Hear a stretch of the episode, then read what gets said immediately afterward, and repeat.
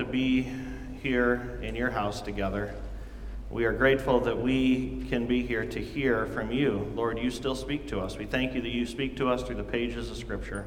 You speak to us through your Holy Spirit. So, Lord, I ask that your Holy Spirit would come now and speak to our hearts once again. Cause our hearts, our minds uh, to be open. Help us to be completely open to you today, uh, that you would do the work that you uh, would desire to do. So help me, Lord, as I preach today, uh, that my words would bring honor and glory to you, that I would preach uh, your word today in truth, uh, that we as a congregation would be built up. Lord, this is something that only you can do, so we ask for you to do this for us today. It's in Jesus' name we pray. Amen. You may be seated. it is good to see each and every one of you today. I'm Pastor Adam, and we are in now the fourth Sunday of Advent. We are one week away today from Christmas. Everybody ready for Christmas? No, I don't see very many hands. Uh, you can be ready for Christmas today maybe not not ready for the for the day like the the holiday American celebration of Christmas, but today you can be ready for Christmas because Christmas is more than just an American holiday tradition. Uh, Christmas is something that has come to us, it's something that has entered into our hearts through the promise of Jesus Christ, through the promise of your Savior. During these weeks of Advent, we are unwrapping the gift unwrapping the gift, the true gift of Christmas. Uh, we are going to uh, the Old Testament during these four weeks of Advent to unwrap this gift of Christmas. We're not going to the New Testament. Maybe you would assume, well, we're going to unwrap the gift of Jesus. We'll go to the New Testament because the New Testament uh, speaks of Jesus' birth. We're actually going to the Old Testament because the Old Testament also points us to Jesus. The entire Bible, from Genesis to Revelation, is about Jesus. As soon as humanity fell into sin, we read in Genesis 3, verse 15, the very first gospel, that, that, uh, that someone would be born of a woman, and that person born of a woman would crush the head of Satan.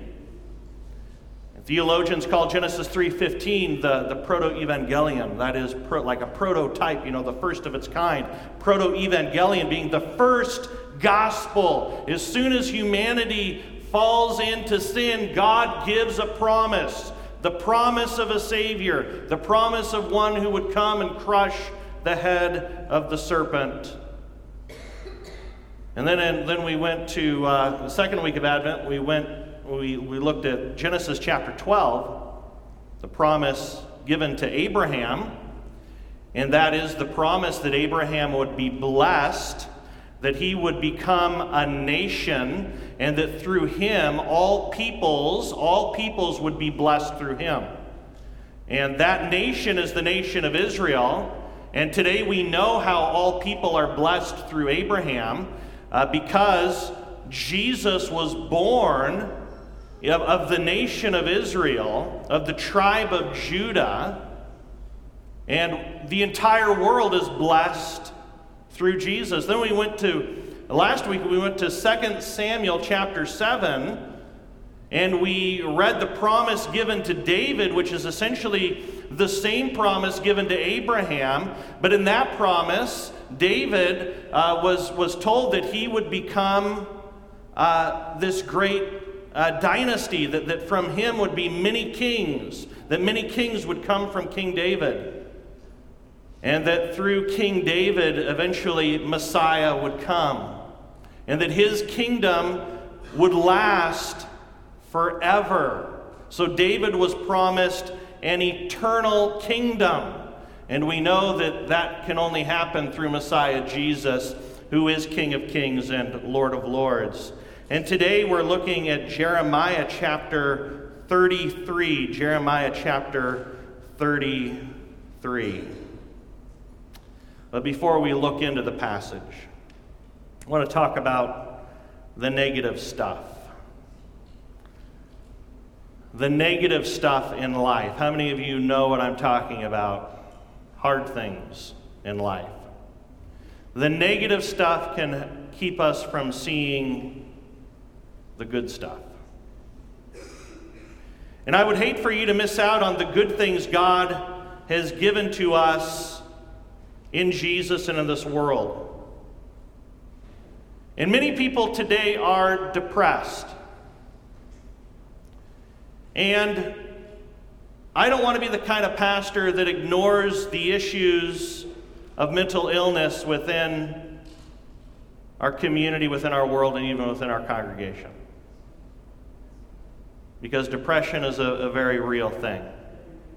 And I, am not, I'm not a, a, psychologist, I'm not a, a doctor, I'm a pastor. And as a pastor, I, I can give you uh, one part of the solution. And that part is, is that there is hope today. Even in the midst of all of the negative things that are happening in our world, in our community, and in your life, my prayer is, is that your eyes would be open to see the good things that God has given to us, especially in Jesus. And the negative things in life can keep us from seeing the good things. And how, how, can we, how can we bring ourselves to this place where we, where we see the good and, and not the negative, and where we can be brought to a place where, our, where we're lifted up and where we truly have the joy and the peace that Jesus promised? Well, one way is I, I like Louis Armstrong's famous song, What a Wonderful World. How many of you remember that song? You see, Louis Armstrong, he sang about the things that he saw. And what did Louis Armstrong sing about seeing? He sees the ordinary blessings of life. In the song, he talks about the green trees, the blue skies, the white clouds, the bright, blessed day, the dark, sacred night, the colors of the rainbow, people walking by, babies crying and growing and learning. And in the ordinary of, of life, he sees goodness. And, and when we see the goodness that's in our world today, we cannot help but have our spirits lifted. The songwriter and many songwriters have focused on the negative things going on. But he chose to look at the blessings of this world. If you choose to focus on the negative things happening around you, life will be hopeless. If you choose to focus on the blessings that God has given, then life is abundant and full. And I think in, in the life of Jeremiah the prophet, there were times when he couldn't see the good. All Jeremiah could see was the bad, all he could see was the negative. Jeremiah is known as the weeping prophet. Jeremiah preached during the tail end of his nation's political history. His country was going down the tubes. His country was dying. His country was dying because the leaders of his nation did not obey God's word. And because they did not obey the word of the Lord, destruction was promised to come upon the nation of Judah. And God even said that the capital city of Jerusalem would be destroyed. The national leaders during Jeremiah's day turned away from God. And because they turned away from God, God promised to send foreign invaders. People who would come and destroy the nation of Judah, eventually breach the walls of Jerusalem, and even destroy their temple. So Jeremiah, he preached this truth. And the people didn't want to hear the truth. They wanted to hear good news. But God didn't have just a message of good news for the people, He also had Jeremiah preach about the bad situation Jerusalem was in. So they punished Jeremiah. They punished Jeremiah for preaching the truth. They didn't want to hear that their nation was in such bad shape that God would bring judgment from Babylon. Talk about a bad situation. Oftentimes, Jeremiah could not see the good because of all of the negative going on around him. And this is when God brings a message of good news for Jeremiah to proclaim. In the midst of all of the negative, there is a beautiful word of comfort and of hope in the gospel.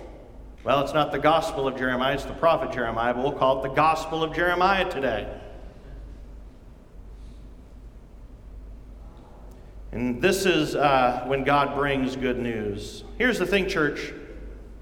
For you who trust in Jesus as your Savior, your eyes have been open to see not only the best that this world has to give, but the best that God gave in His one and only Son, Jesus. And when you, as a believer, become discouraged and depressed, God wants to lift your eyes, lift your heart to see the best that He has for you today and the best that He has for you for eternity. When you get depressed, confess to God that you're not seeing the best. You're not seeing the best that He has given to you today and for eternity. And then get up and get out and look around. See the green trees, the blue sky, the white clouds, the people walking by, all of the good things that Louis Armstrong saw. Stand in awe and wonder of God's goodness. But most of all, look to the promise that Jesus has for you today. And so today we're going to stand and we're going to read from the message of the prophet Jeremiah that we may have our eyes open to see the promise of God's goodness in Jesus today. So, Jeremiah chapter 1, beginning with the first verse, says, While Jeremiah was still confined, he was confined. Uh, if you read through the, the prophecy of Jeremiah, you see that he was treated terribly. He was confined in the courtyard of the guard, and it was there that the word of the Lord came to him a second time. Verse 2 This is what the Lord says He who made the earth, the Lord who formed it and established it, the Lord is his name. Here's a promise for us Call to me, and I will answer you and tell you great and unsearchable things you do not know. And where we find that today is in God's Word. Something different between the preachers then and preachers today is, is they received direct revelation from God. So the prophets were sent to proclaim God's judgment and God's mercy. They received direct revelation from God. The difference of preachers today is we receive revelation through His written word uh, through the scriptures. And we proclaim God's judgment and God's mercy through the word of scripture.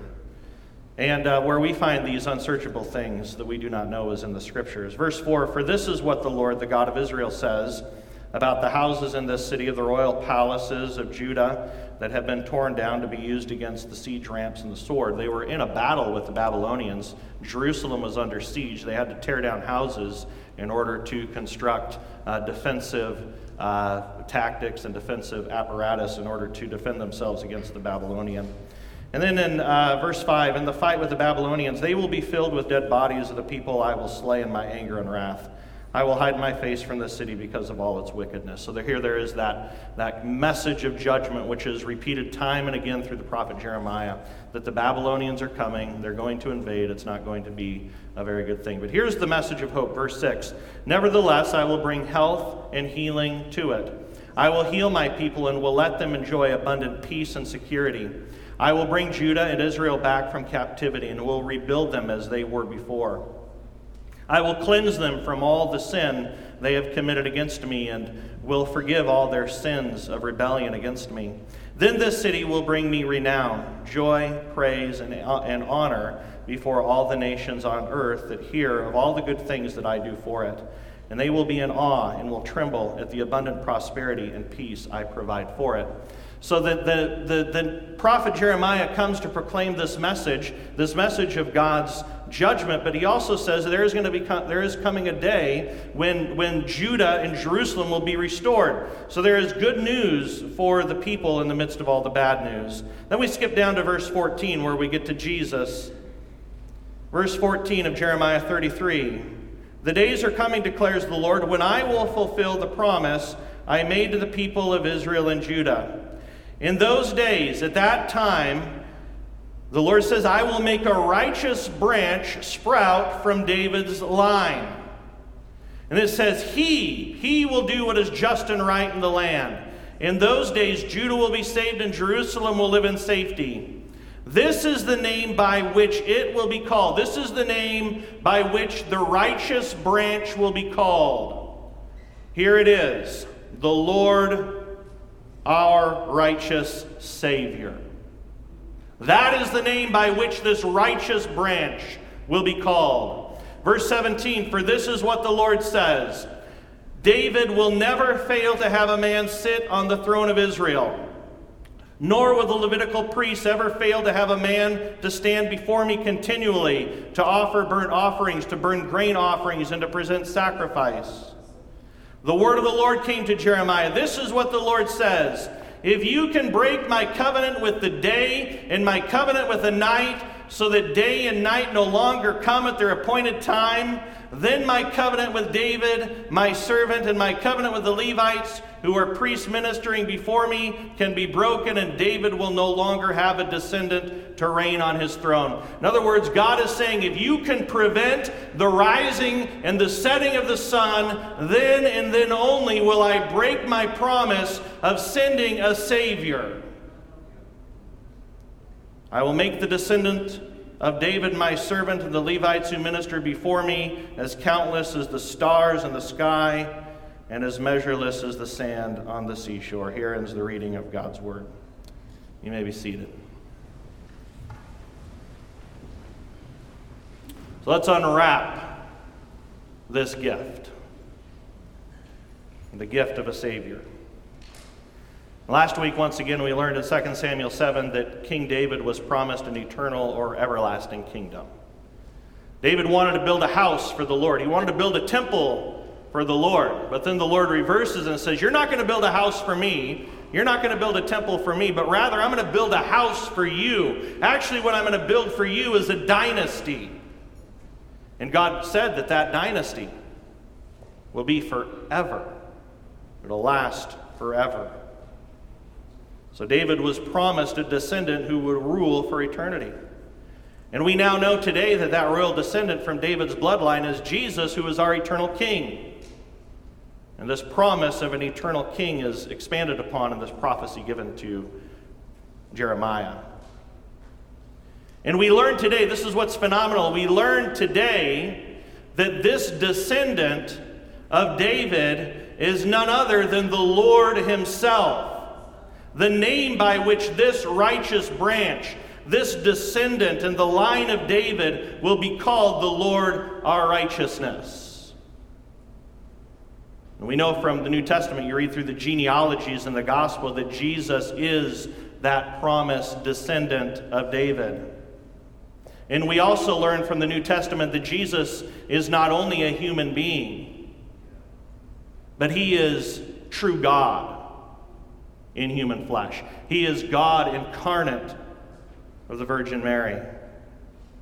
And in one of the most, uh, one of the fullest uh, messianic prophecies or messianic fulfillments of prophecy that we have is in reading Revelation chapter 1, 17 and 18. So, so we're just going to fast forward all the way to Revelation right now. And we're going to see who this branch, this righteous branch is.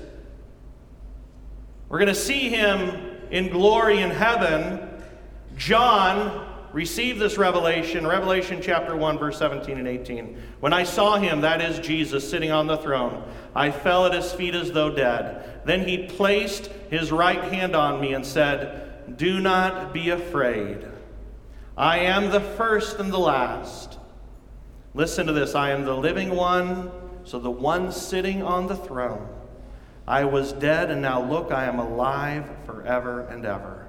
So the one sitting on the throne is the one who died, who was buried, and who is resurrected, and now lives forever and ever on the throne, reigning for eternity. And he says, And I hold the keys of death and Hades. So we confess through the witness of the Bible that Jesus is true God. Jesus is not only a king in the royal line, bloodline of David, but he is indeed the King of kings and the Lord of lords who is reigning for eternity from his throne in heaven. He is your king. He is the one who went to the cross and died. And he is the one who was raised from death. He is the righteous branch.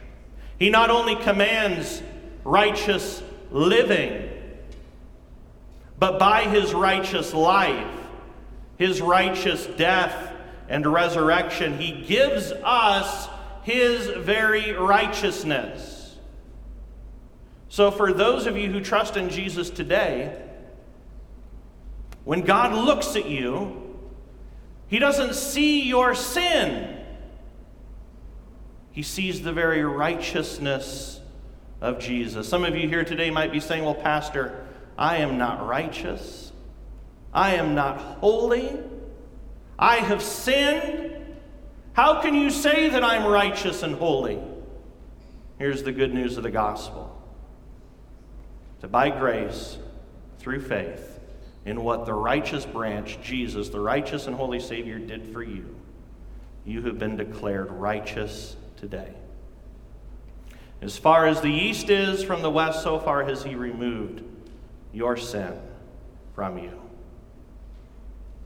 You're not righteous by your own good works. You're righteous because of the gift of our righteous Savior.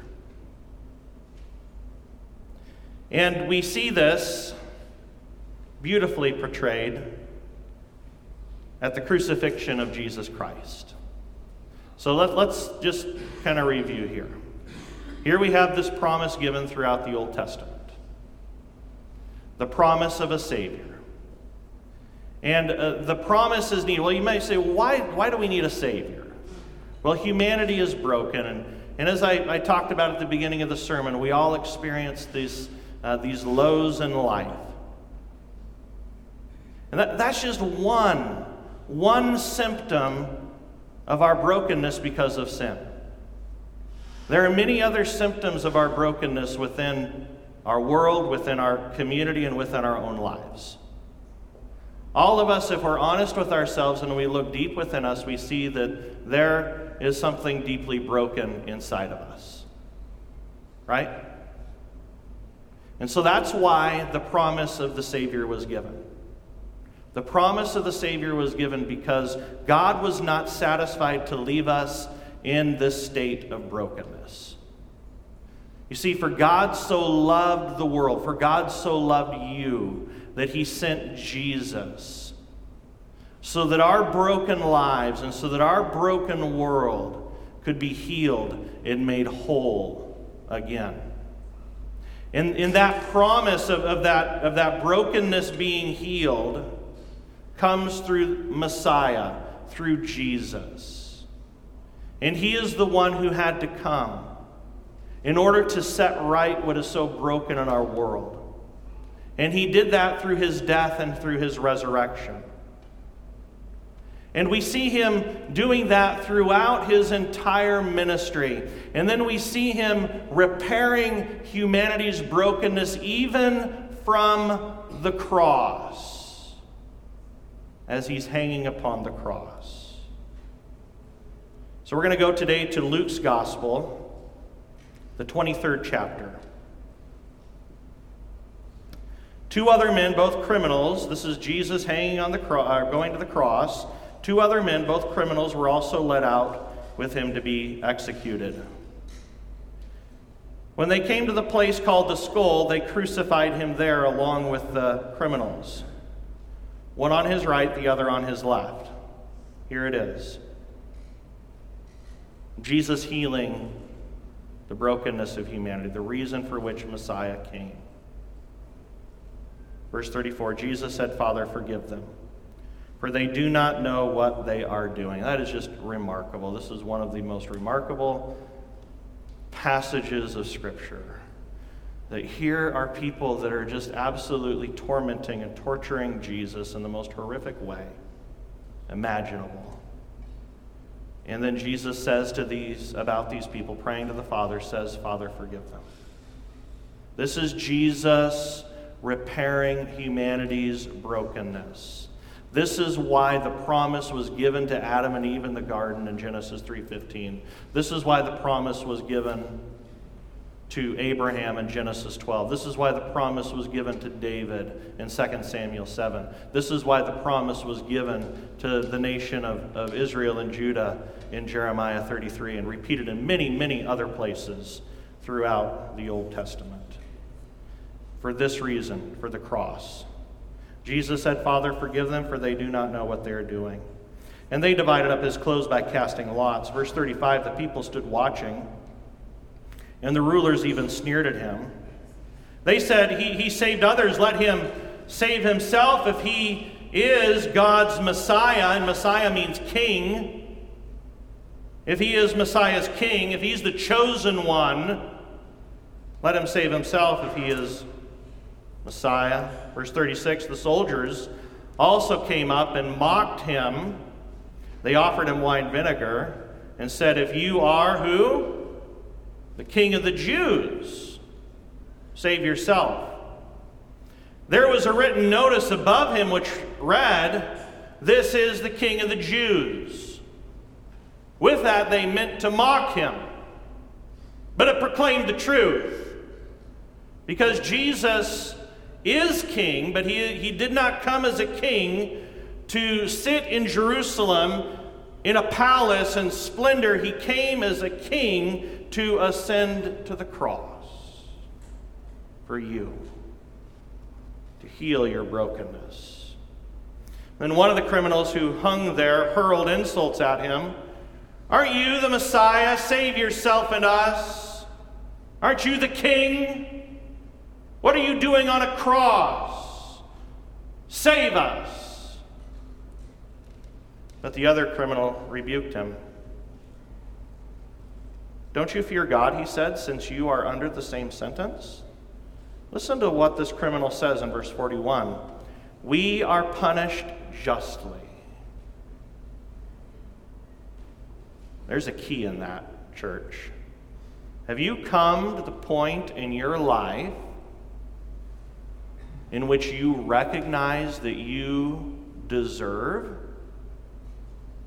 not God's favor, but God's judgment. This is key, church.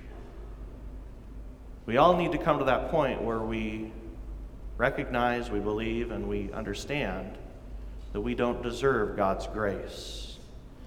The criminal understood. He says, We are punished justly, for we're getting what our deeds deserve. Each and every one of us, we are the ones who deserve the cross.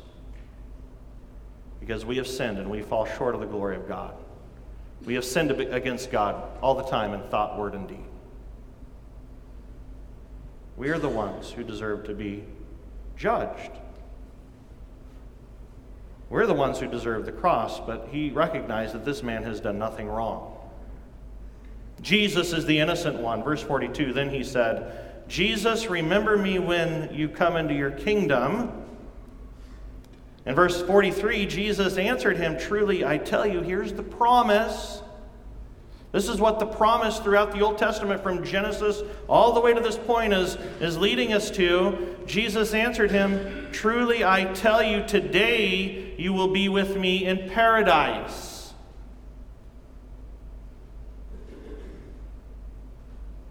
We have a wonderful Savior, a beautiful Savior. It's so easy for us to look at the negative, to see the negative, and then to be, to be drugged down into that pit It's so easy for us to, to become a people who, who are depressed. And I don't want to make, I don't want to misinform you about depression because I believe that depression needs to be dealt with in a holistic way. And, and what do I mean by that? I, mean that, that we are broken uh, in every way. Our bodies are broken. And because our bodies are broken, that means that, that we um, do have chemical imbalances. And so oftentimes medication is necessary, and there's nothing, nothing, nothing wrong with that. And so the Lord is provided through medicine, but we're also broken in a spiritual sense. And that's why Jesus came. So that our eyes could be lifted to see the best, and the best is Jesus. Jesus, who was born in Bethlehem's manger to go to the cross, who speaks incredible, mind blowing words from the cross Father, forgive them. Today you'll be with me in paradise. Those words are for you. So that your heart and your soul can be lifted during this Christmas season. Louis Armstrong, he looked at the world and he sang, and he said, What a wonderful world. Today, we look to Jesus. And today, we see beauty beyond this world. And we say, What a wonderful king. What a wonderful king. He's your king today. Trust in him. Believe in him. Have your hearts and your minds and your spirits lifted today. Let us pray. Jesus, we thank you. We thank you so much for all that you have done for us. And I pray that through this message, through the preaching of the gospel, through the hope that we receive as we open our Bibles at home, through the hope that we receive from your words, may our hearts and our minds be lifted once again to see you and to see the beauty of your kingdom, to see the beauty of your rule and reign today, to see that you are not a king who has come uh, to, to just simply punish us but you are a king who came and received the righteous punishment of God upon yourself on the cross, so that through faith in him we would be acquitted. We would be promised the forgiveness of sins, and that we would be promised uh, paradise with you for eternity. And we thank you for this, and it's in Jesus' name we pray. And all of God's children say, Amen.